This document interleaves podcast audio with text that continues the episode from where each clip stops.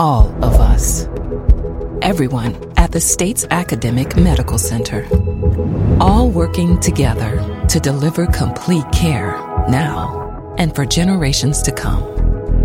All over the state, including hospital and clinic locations from the Delta to the Gulf Coast. All for one reason you, the University of Mississippi Medical Center. All for your health. MPB Think Radio, this is the original Southern Remedy where the doctors are always in. I'm Dr. Rick DeShazo, professor of medicine and pediatrics at the University of Medical Center, and welcoming you to another live version of Open Mic. That's right. Anything you want to ask about or talk about medical wise, we'd love to do that with you. We're 1 877 MPB Ring, 1 877 672 7464, and our lines are open for your call. You can also send us an email at southernremedy at mpbonline.org. This is Southern Remedy, and we'll be right back after the news.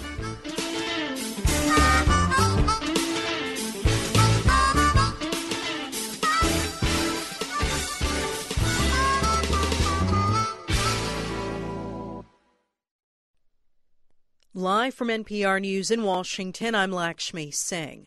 The Pentagon has ordered the National Guard to stop clawing back bonuses incorrectly paid during the Iraq War. Defense Secretary Ash Carter is ending the repayments after an explosion of outrage. NPR's Philip Ewing has the latest. Bureaucratic errors and fraud caused the Guard to pay more bonuses than intended as it tried to get soldiers to stay in the service during the Iraq War. When the California National Guard discovered what it considered these mistakes, it began demanding that former soldiers pay them back. Carter and the Obama administration were deeply embarrassed by a report on the practice that broke in the Los Angeles Times. Members of Congress, led by California lawmakers, piled on and pressed for Carter to stop the recollections. Carter said he has ordered the Pentagon to conduct a review about what to do next. One big question is how to handle cases in which former troops have already repaid their bonuses, in some cases, tens of thousands of dollars. Veterans advocates say that Congress should make sure they get that money back. Philip Ewing, NPR News, Washington. After spending years rejecting United Nations attempts to end a more than half century old U.S. embargo on Cuba, the United States envoy Samantha Power has reversed course on behalf of the Obama administration. The United States has always voted against this resolution. Today, the United States will abstain. Such resolutions are non binding, but the U.S.'s abstention is symbolically significant as the Obama administration pushes forward with full restoration of diplomatic relations with Cuba, a Cold War era rival. However, only the U.S. Congress can lift the full embargo, and the GOP majority is still opposed to doing that. Last year, the UN resolution was adopted by the 193 member General Assembly. 191 members voted in favor. At the time, though, the U.S. voted against it, so did Israel. Separately, GOP nominee Donald Trump is scheduled to speak by video to supporters in Jerusalem today. Here's NPR's Lauren Frayer. A group called Republicans Overseas Israel has organized today's event, calling it an exclusive message to Israel and its supporters. The group says Donald Trump and his running mate Mike Pence will speak by video to a closed event at a restaurant on Mount Zion overlooking Jerusalem's old city walls. Hundreds of thousands of U.S. citizens live in Israel and cast absentee ballots. The video appearance comes amid documented instances of anti Semitism among Trump supporters, particularly particularly aimed at Jewish journalists. Interviewed on Israeli TV, a Trump advisor denied Trump supporters are anti Semitic. Lauren Frayer, NPR News, Jerusalem. The Clinton campaign says the Democratic nominee is restricting the roles lobbyists play in a White House transition. Hillary Clinton is also barring them from donating money to the effort and preventing them from lobbying while they work on her team. Clinton is mirroring President Obama's actions when he won in 2008. You're listening to NPR News. A longtime writer and producer for The Simpsons has died. Kevin Curran was 59 years old.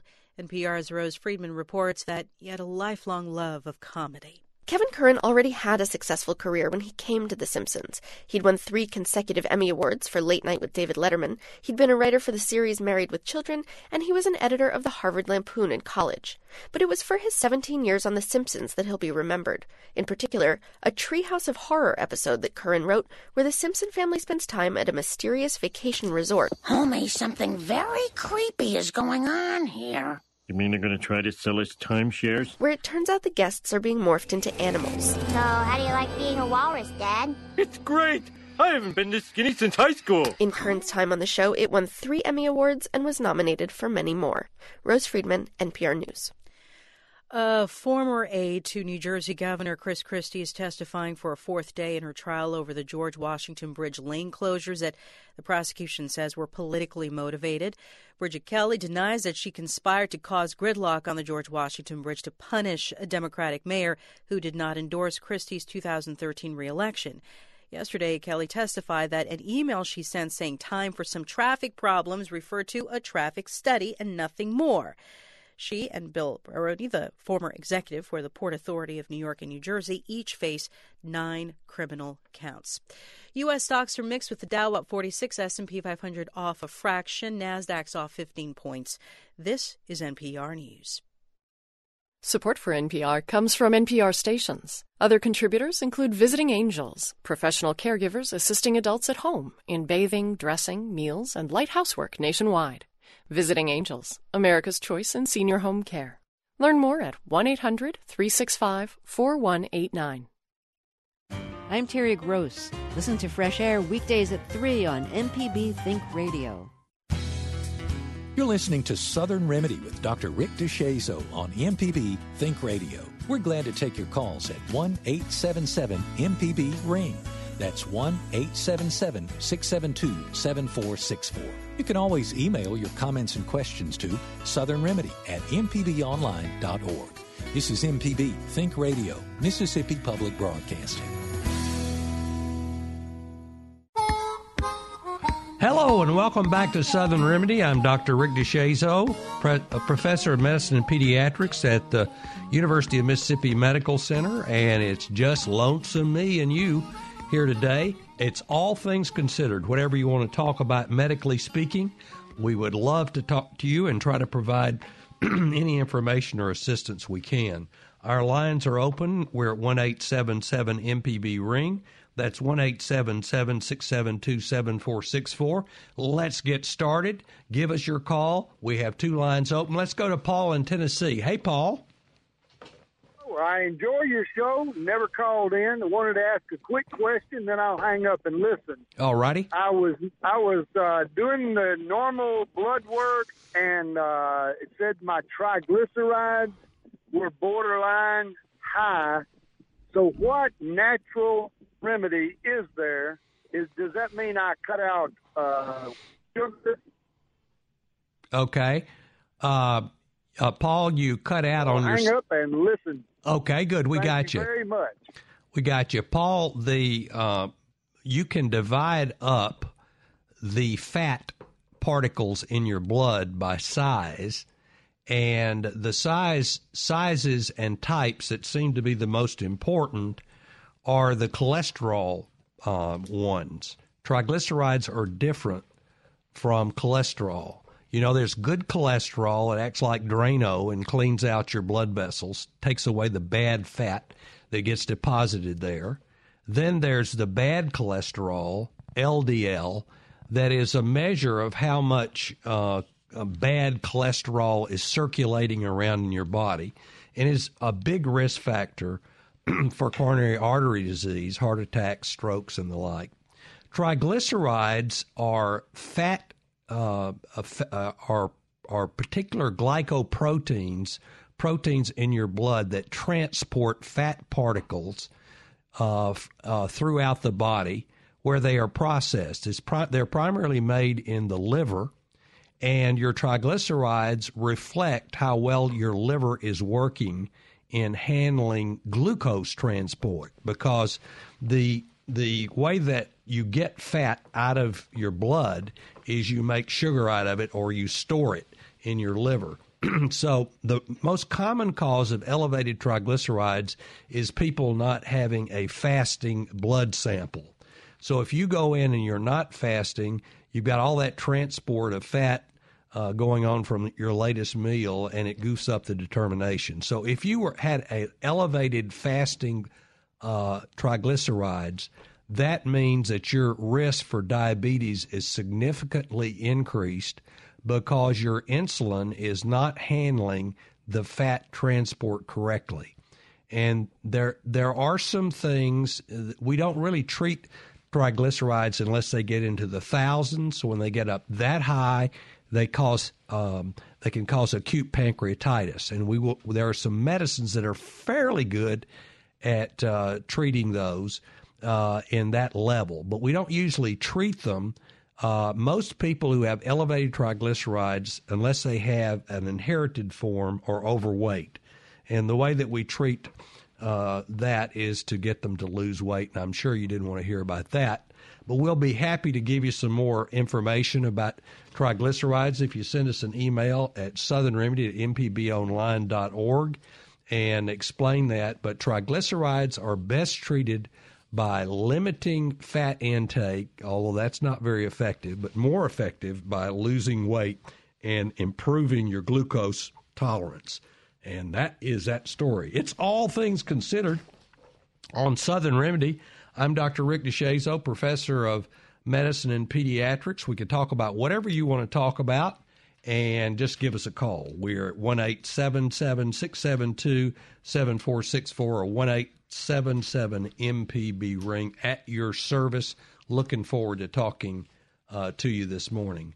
Let's go to Gladys in Jackson. Hey, Gladys. Oh, good morning. Can you hear me? Oh, just like you were next door. Good.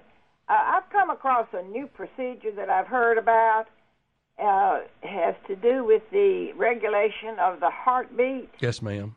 Uh, if your heartbeats uh, are showing up on a test that they're too far apart, in, in other words, I guess not often enough, uh, they shock you with some way. Uh, do they put you out? Do they knock the heart out and restart it, or what? Have you, or have you even heard about this? Oh yeah. Oh, yeah. Let's talk a little bit about arrhythmias. That means a heart rate that is not right. You may have extra beats or lost beats. And the shocking is done in for the most part in people who have atrial fibrillation. Those are people whose rates may be very fast or sometimes slow depending on what's going on and the the atrium, the little sac where the blood comes back uh, from the body, uh, is connected to the ventricle, and when the atrium gets full, it triggers a res- electrical current, and it makes the ventricle beat to push that blood forward. So there's a connection between what's going on in the atrium and what's going on in the ventricle via a wiring circuit. It's a feedback circuit, just like with any other uh, appliance.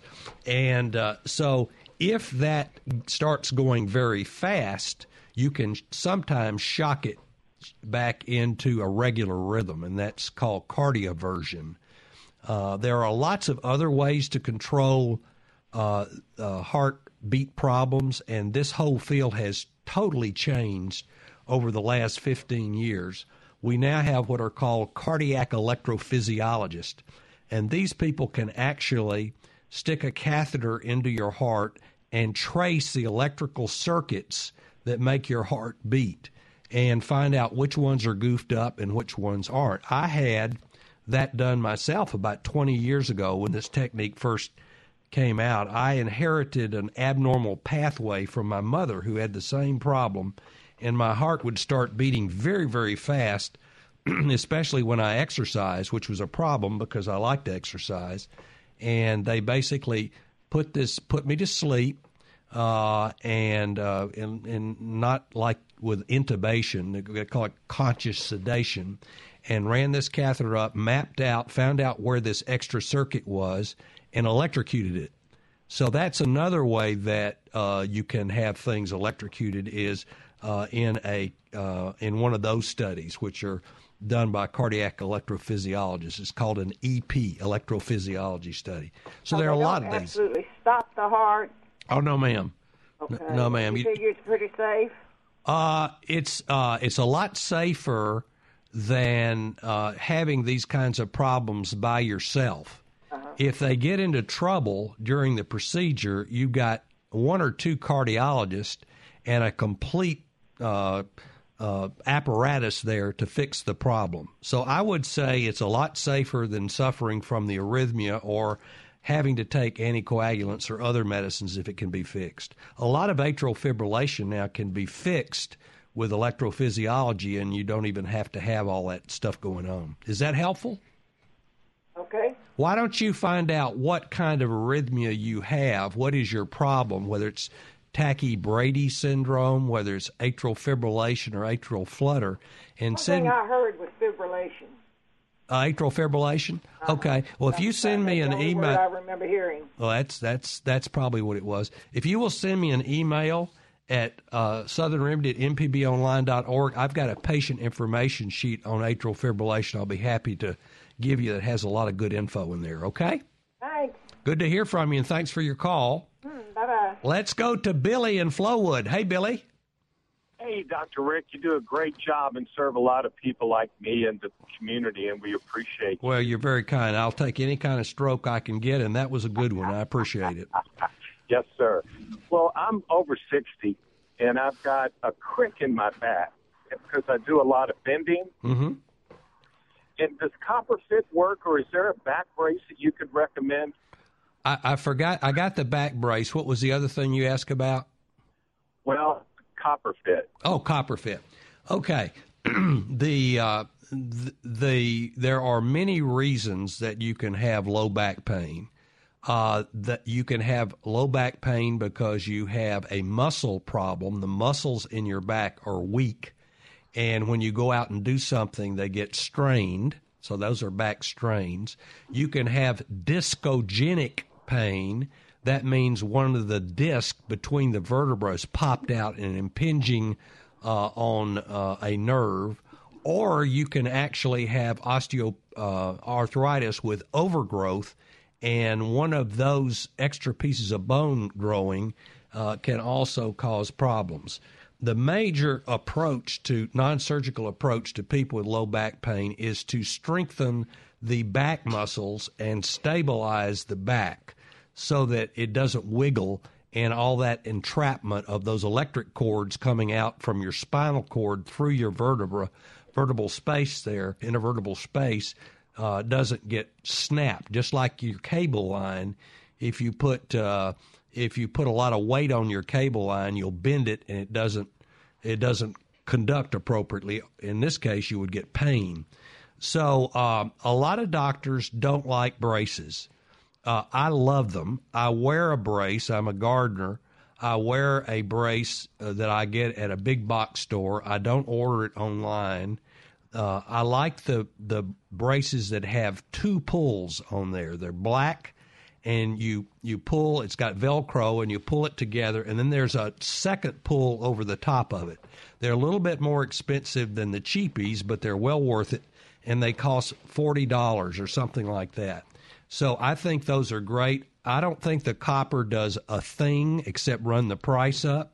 I wouldn't waste my money on it. There are people who wear copper in their nose, ears, throat, uh, toenails, and everywhere else and think it helps their arthritis. The studies do not support that. So you don't need a copper, more expensive uh, back brace, just the kind you would get at a big box store or your drugstore. Um, and but the most important thing you can do is back strengthening exercises. And the best way to learn those is to go to a physical therapist, and your insurance will cover that. They will teach you how to do those and also teach you how not to strain your back when you pick up things because we tend to bend over to pick up stuff, and that's not the way you do it. You squat and pull up. So uh, I'm I'm a big supporter of back braces, but you don't want to wear them all the time because then that weakens your muscles because you're not moving your back at all. Is that helpful? Perfect. Thank you very much. I knew you'd come through for me. All right. Well, thank you so much for your call. We've got lines open. It's All Things Considered. I'm Dr. Rick. It's Southern Remedy. We're at 1877 MPB Ring, 1877 672 7464. There is no topic today. The only topic we have is your topic. So if you want to give us a call about whatever's bothering you, or you just want to uh, give us a health tip, we're happy to, to hear those today uh, at 1 877 MPB Ring or send us an email. And we have an email here uh, that I don't want to uh, not get to. I'm new in the Jackson area and have a small growth on my forehead. Out of the five dermatologists recommended, only one takes insurance and they aren't taking any new patients. Can you please provide a doctor that accepts insurance and new patients? Thanks. Well, dermatology uh, in general is cash on the barrelhead. Uh, you can do that when there are so few of you that uh, there are more people wanting to get in than you can take care of. I don't have that uh, choice myself working for the university because we take all comers. Um, and uh, what I would suggest that you do is actually call the university we have a huge dermatology group now, and they also, for people who don't have insurance, have a uh, a way for people to get with financial counselors and work something out. So I know the university will do it um, uh, for something like a growth that you don't want to just sit on uh, I wouldn't wait forever to have that looked at. So I would I would give the university a call. Now there are also some uh, new dermatologists that are moving into the area, and you may want to Google a dermatologist in the Jackson area and see if you can find one that's not so busy. That's another way you might get in quickly and, and get some help with financing your visit. So those are my ideas, and I hope they're helpful, Camille. And thank you so much for your uh, email. We'll take other emails if you send them to us at southernremedy at mpbonline.org. Let's go to Brandon and Patricia. Hey, Patricia. Hi, Dr. Rick, and thank you for uh, letting me call. Well, thanks for your call. What's on your mind? Okay, I have resorted to using an old time remedy for my arthritis I was taking quite a bit of acetaminophen and was afraid that I was going to damage my liver. Yes, ma'am. I hadn't yet, but so anyway, I uh, started uh, rubbing my hip with turpentine because I was told that that's what the old folks used to do, and by golly, it really does help. Now, whether it's mental or not, I don't know, but I sure don't have to use any acetaminophen. Well, if it My works, I will go with it. Is uh, what kind of damage is the turpentine going to do? Well, let me tell you what turpentine. I, nobody really knows what how that works, but most of us who are rheumatologists think that turpentine is what's called a counter irritant. Uh, it it basically causes an area of superficial inflammation in the skin over the place where you're having the pain and confuses the nerve fibers. We're just now uh, learning, Miss Patricia, that that, and you know this from your own arthritis, I'm sure, that uh, once you start hurting, it's very easy to have that amplified. So you start with one joint, it hurts, you have another joint, have another joint, and it builds and it feeds on itself. There are pain circuits uh, in our body that go straight to our brain. And uh, then not only are, are, is our spinal cord receiving pain messages, but our brain up top gets them, and then we really can't even think we're in so much pain. So, counter irritants like turpentine, I actually prefer capsaicin uh, better because it's a little bit easier to control. Capsaicin is the same stuff in Zostrix, it's red pepper. Uh, red pepper, if you know, if you put that in your mouth, your mouth gets numb. Red right. pepper, red pepper uh, releases a chemical called substance P, P, uh, from your ner- uh, from the nerves, and, and, it's a pain transmitter, and is very very effective uh, in uh, depleting pain uh, sensors. So if the terp turpentine is working, I bet the substance P would work even better. And it comes in a roll on, like a roll on detergent.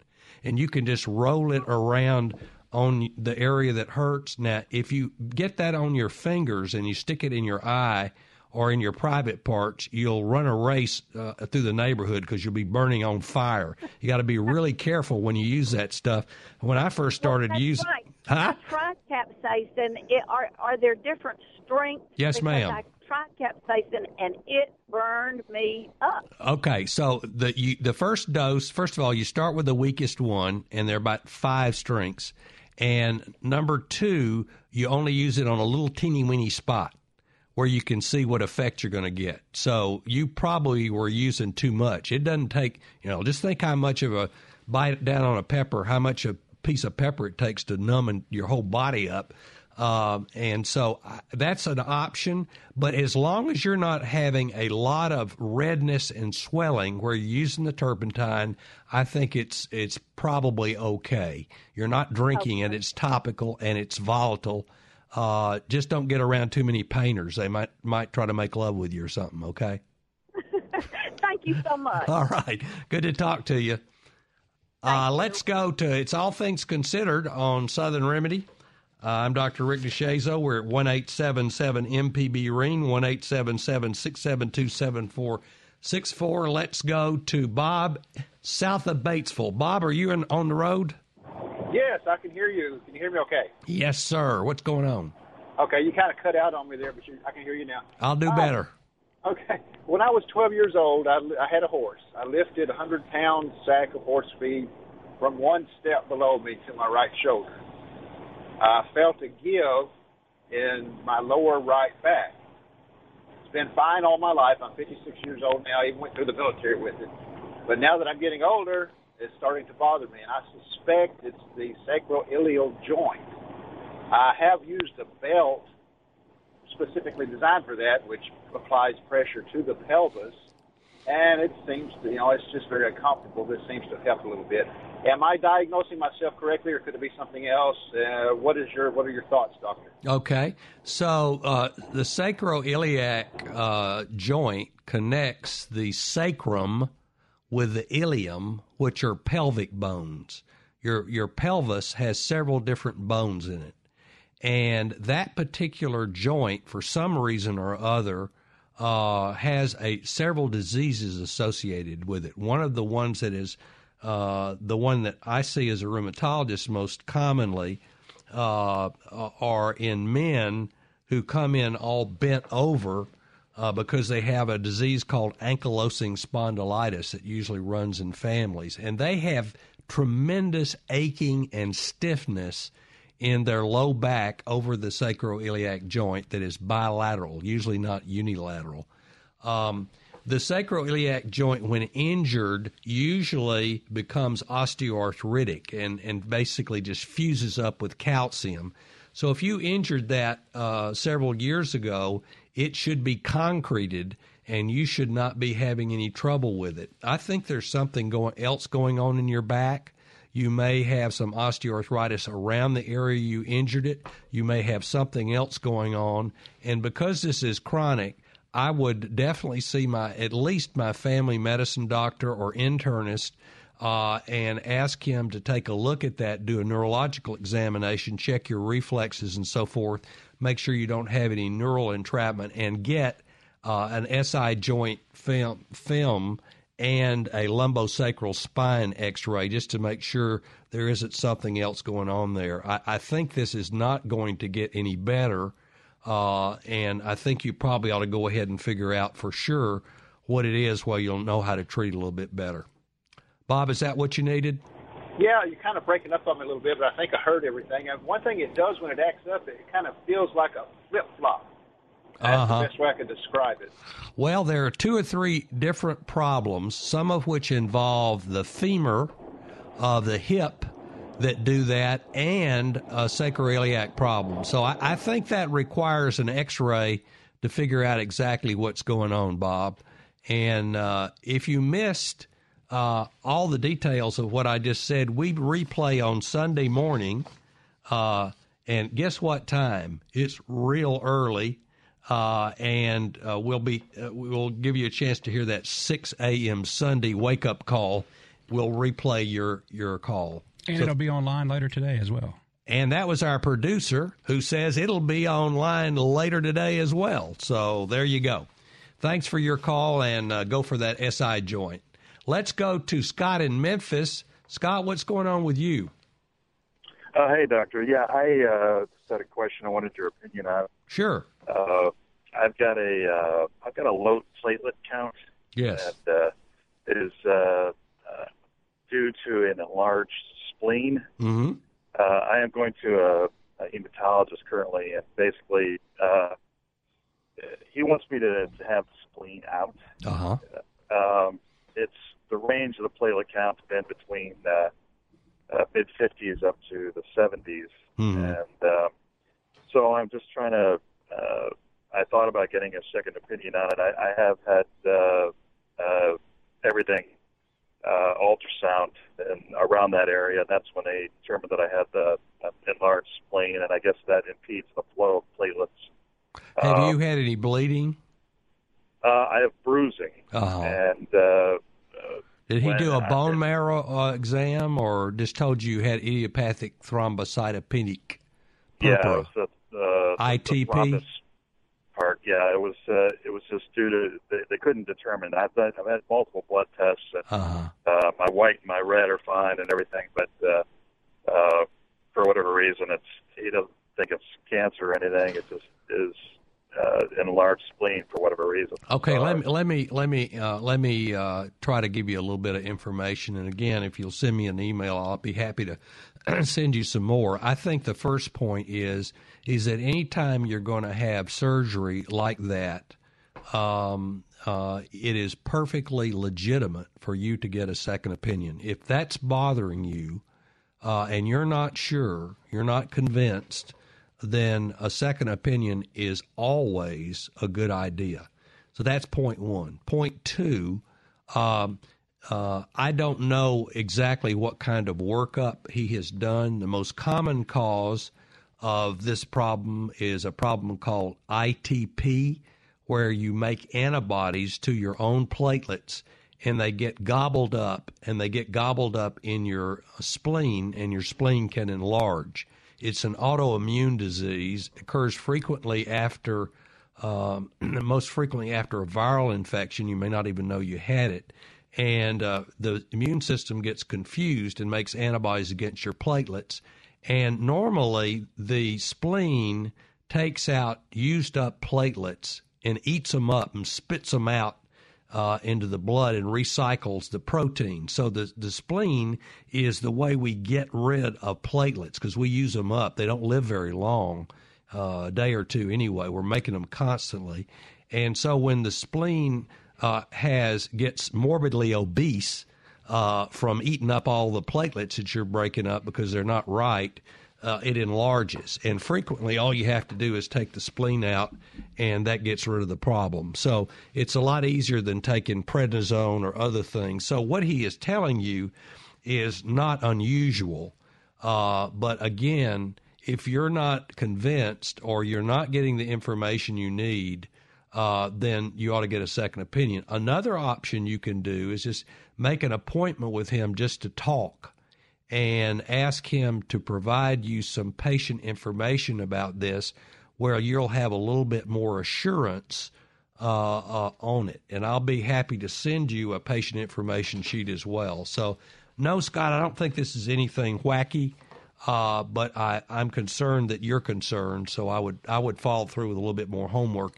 You've only got one spleen and you only got one life, and you want to make sure that you take care of both of them. And I hope that's helpful.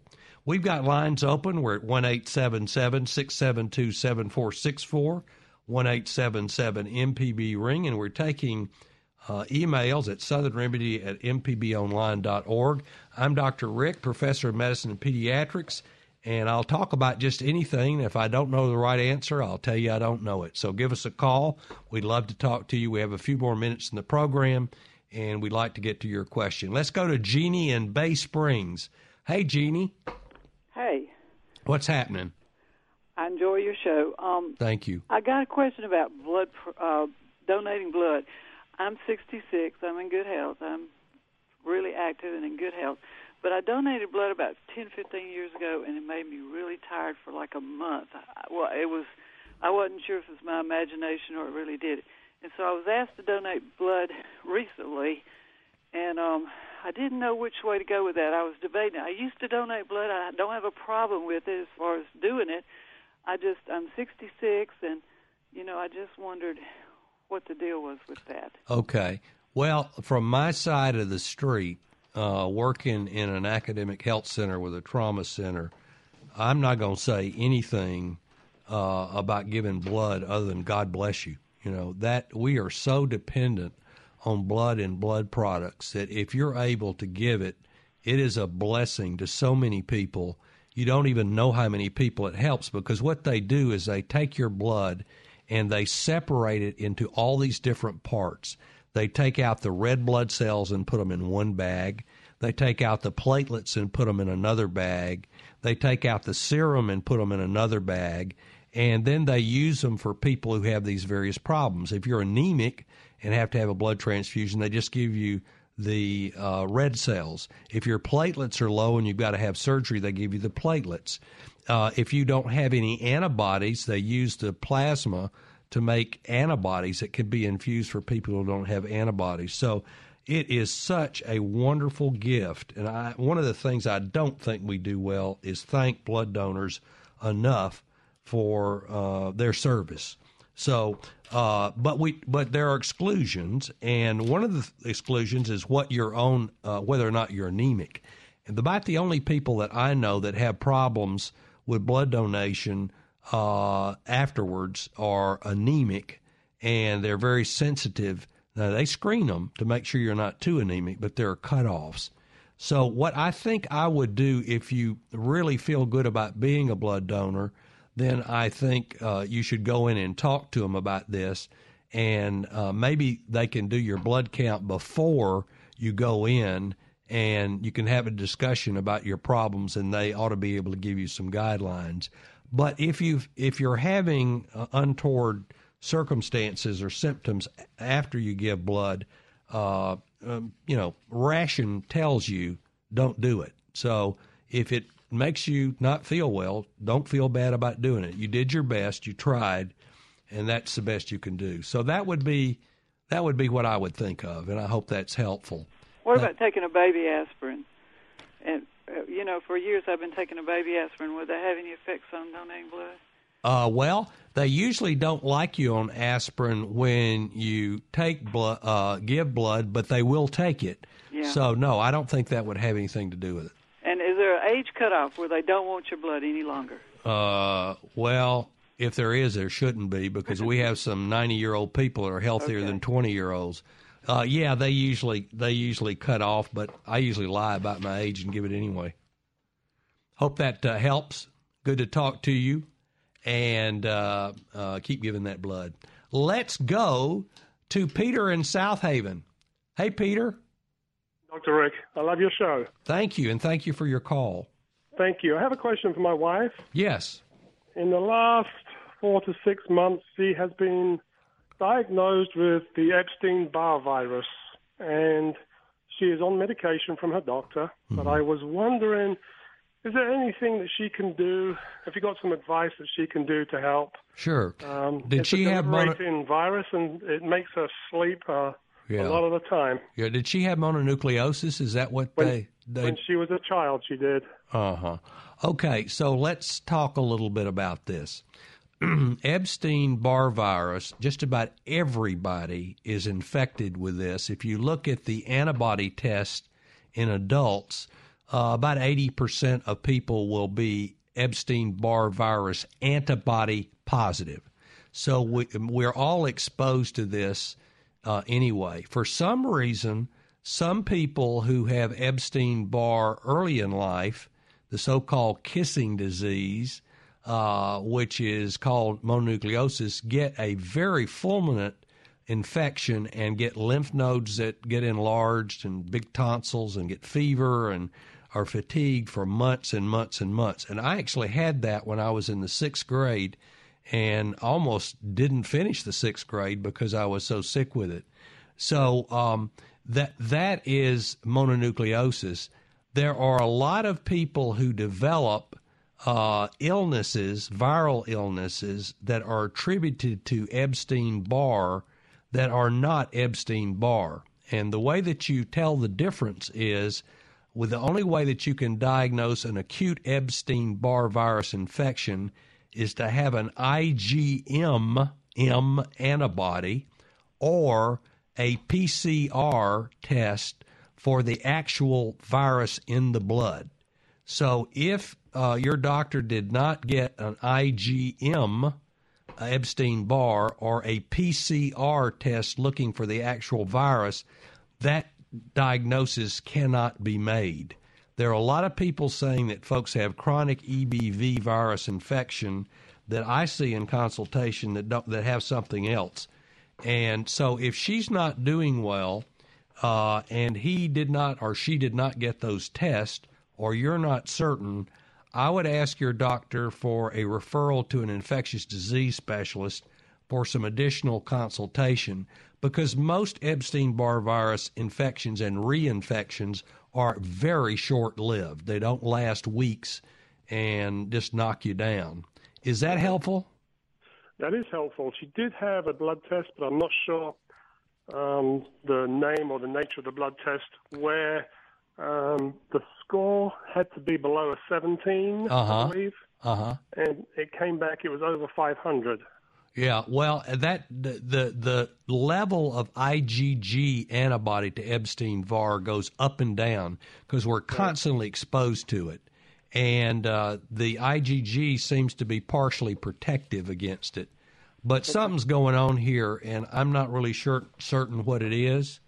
So um, I think you ought to have a, a, a more uh, advanced conversation. Make a make an appointment with the uh, with the doctor to go in with uh, to see him or her and see whether they this was just an IgG uh, or uh, an IgM or, or and if you will send me an email, I'll, I'll I have a patient information sheet I can give you with all this stuff in it where it'll help straighten it out. It's sort of hard to explain all the details uh, over the radio, but I, I would really like you you to have that information. Just That, uh, be Southern, Southern Remedy much. at mpbonline.org. And I hope she's a lot better soon, Peter. Thank you for your call. We have uh, some lines open and another uh, 10 minutes or so to take your call. We're at 1 877 MPB Ring, 1 672 7464.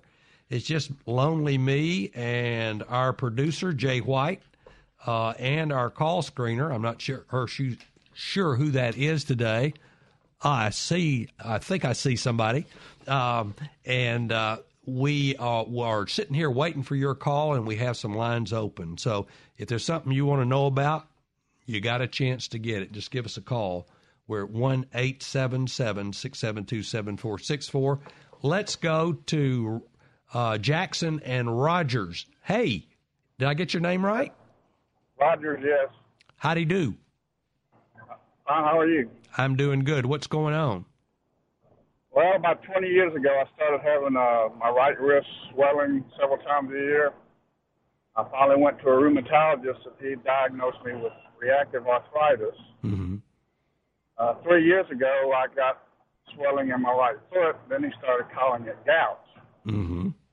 So he moved away, and I had to go to another rheumatologist in Vicksburg. Uh, I guess one question I have is how long does a, typically a gout attack last? Because these will last six to eight weeks. Yeah. So what happens? Does it just come out of nowhere and hit you, or does it crank, yeah, it up? comes comes out of nowhere. Uh huh. This and your rheumatologist put me on Uloric back in June. Uh, checked my uric acid levels and I went back. Which I, I had a flare up when I went back, and the original rheumatologist told me there's no point checking the uric acids when it's flared up because it'll give you wrong readings.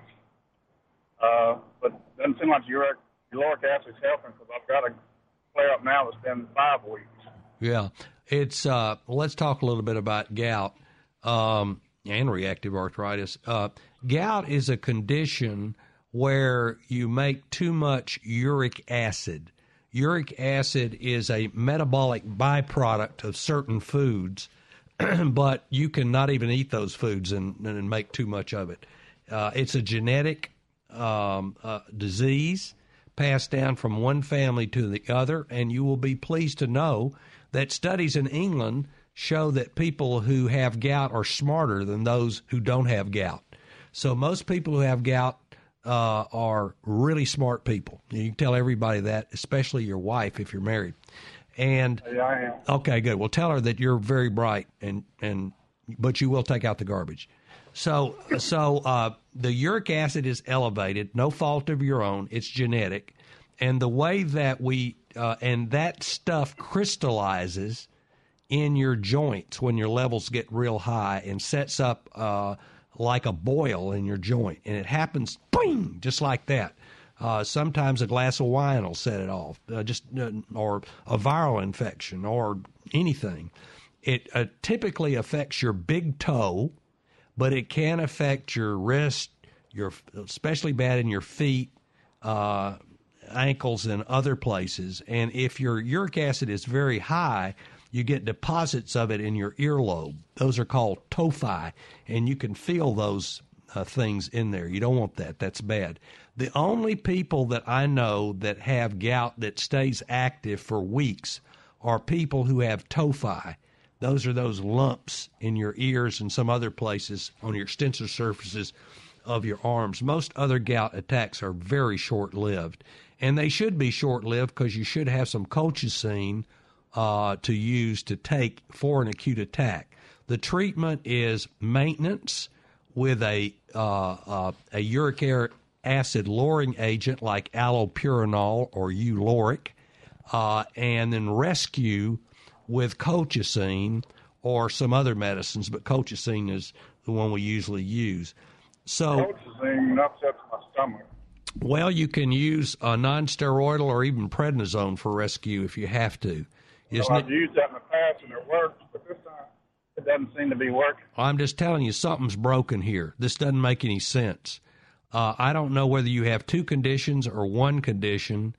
Uh, it's very simple to stick a little bitty teeny needle into that joint that's inflamed, draw out some fluid, and look for crystals, uric acid crystals, and that will tell you what kind of arthritis you got on, whether it is reactive arthritis or gout because the the white blood cell counts are astronomical in gout and it's and the crystals are very diagnostic. So you need to go back to your rheumatologist and tell him that you're having persistent symptoms and tell him that you wouldn't mind having your joint tapped to find out what's going on because you are correct. This doesn't make any sense.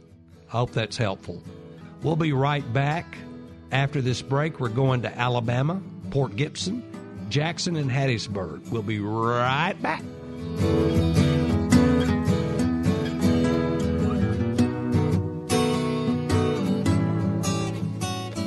Support for MPB comes from the Pediatric and Congenital Heart Center of Alabama at Children's of Alabama, a cardiovascular care center for children in Birmingham, Alabama. More at childrensal.org/heart. They're uh, coming in. There's another one I forgot to. On Mississippi Edition, you'll hear in depth discussions on the issues that matter to you. We'll bring you important news about the state's always changing political climate. You'll hear from community leaders and others working to make a difference. And of course, there'll be stories from the real lives of real Mississippians. So check us out. We're online at mpbonline.org or on the air every weekday morning at 8:30 right here on MPB Think Radio. Boo!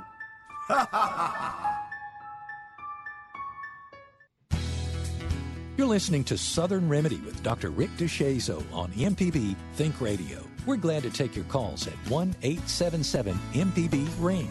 That's 1 877 672 7464.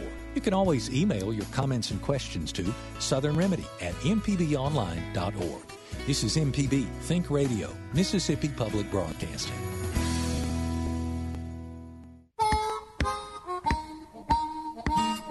We're back. It's Southern Remedy. I'm Dr. Rick. It's All Things Considered.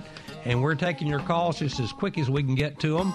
And we'll get to yours in just a minute. So here's an email from um, Frank. Um, and uh, it's uh, wondering what I should do about this. I have an earlobe crease, but my lipid panel is good. Triglyceride 68, cholesterol 180, HDL 80, LDL 86. Those are all good numbers. I'm 58, not overweight, exercise, do yoga often. Thanks, MR. Uh, uh, so just because you have a crease in your ear doesn't mean that you always are going to have a heart attack. Your lipids are fantasticamo. You're not overweight. You're doing good stuff. Stay with it and don't worry about your ears. Just be glad you still got them. Some people got them bit off in the past. Uh, here's another interesting uh, uh, email. I know a boy who is almost 12 years old.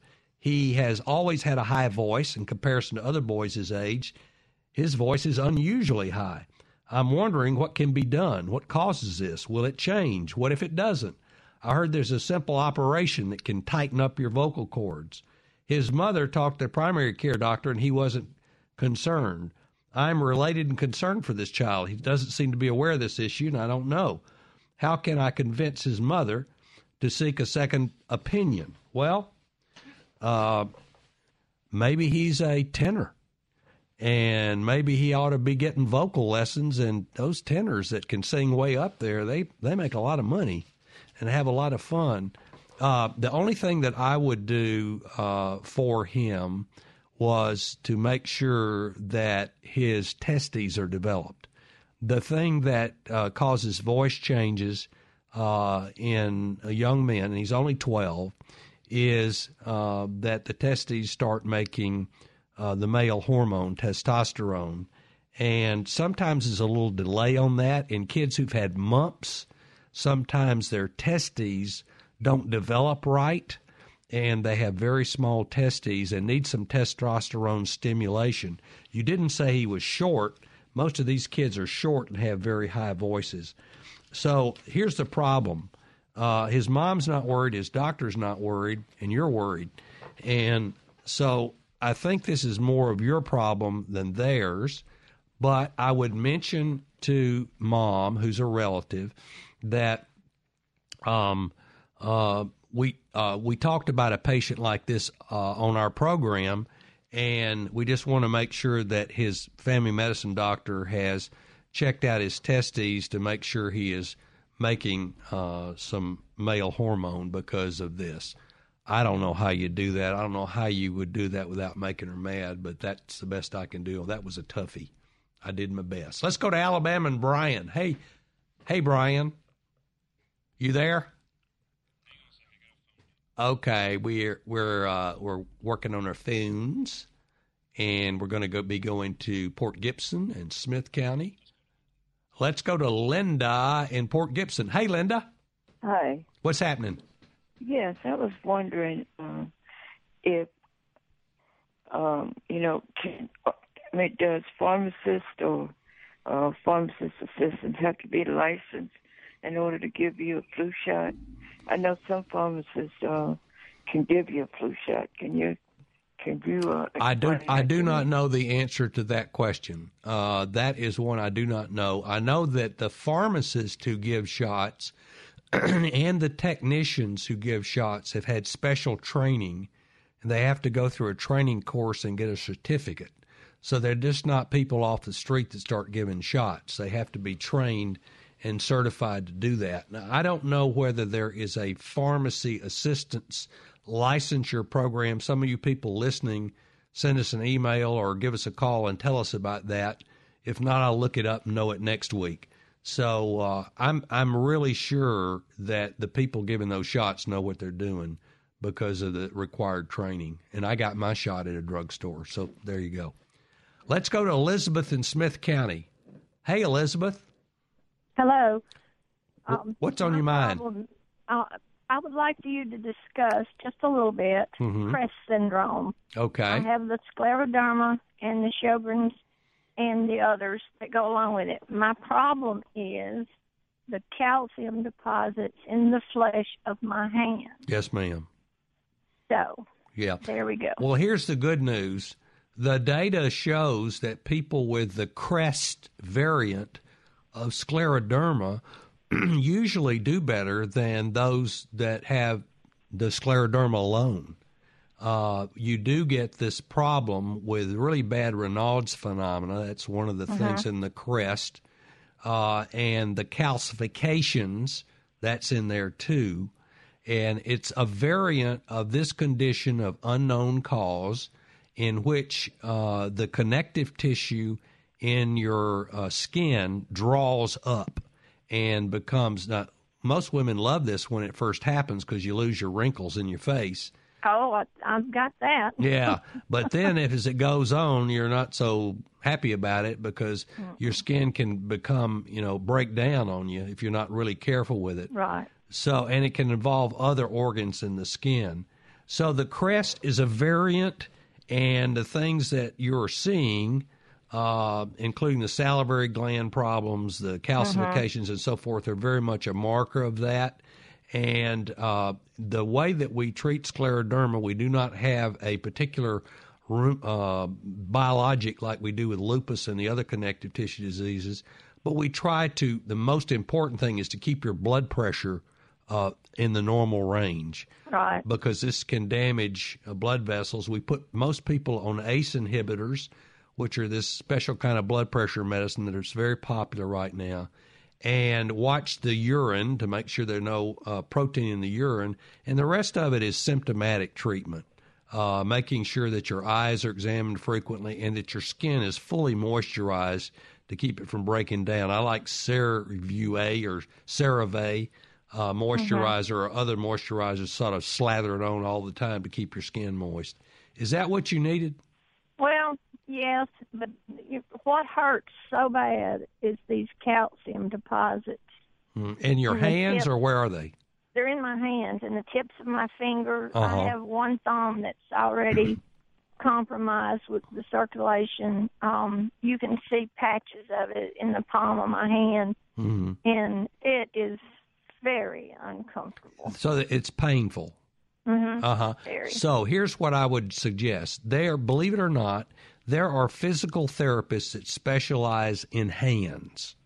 This is a PT with a mm-hmm. hand specialist, and they have some symptomatic treatments that they can give you for that, including some special gloves with heat in them and stuff like that. Your rheumatologist, ask your rheumatologist to refer you to a physical therapist who is a hand specialist.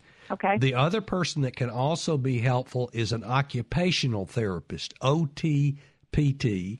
OT, they can give you devices to help you open stuff, uh, cans and stuff like that, do your household work without activating the pain you get in the ends of those fingers. And they are very, very good at this and very helpful. So that's where I would start. Uh, and if that doesn't do do it, send me an email and I'll send you some more ideas. But that's where I have my patients start. Can I ask one more question? Sure.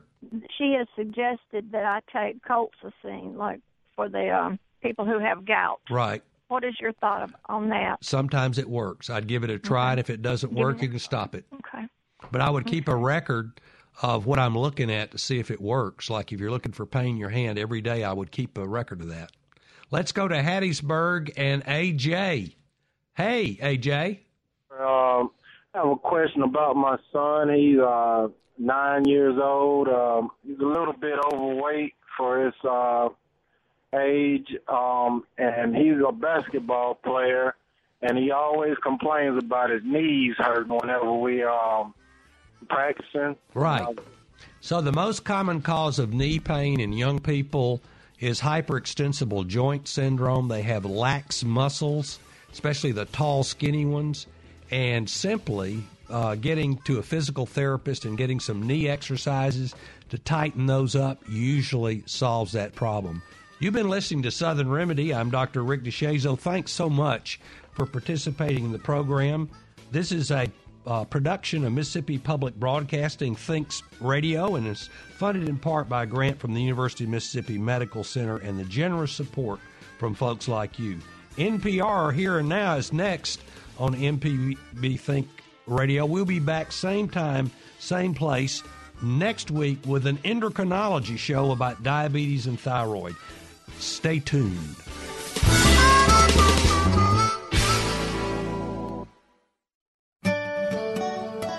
This forecast is underwritten by Blue Cross and Blue Shield of Mississippi. Live healthy on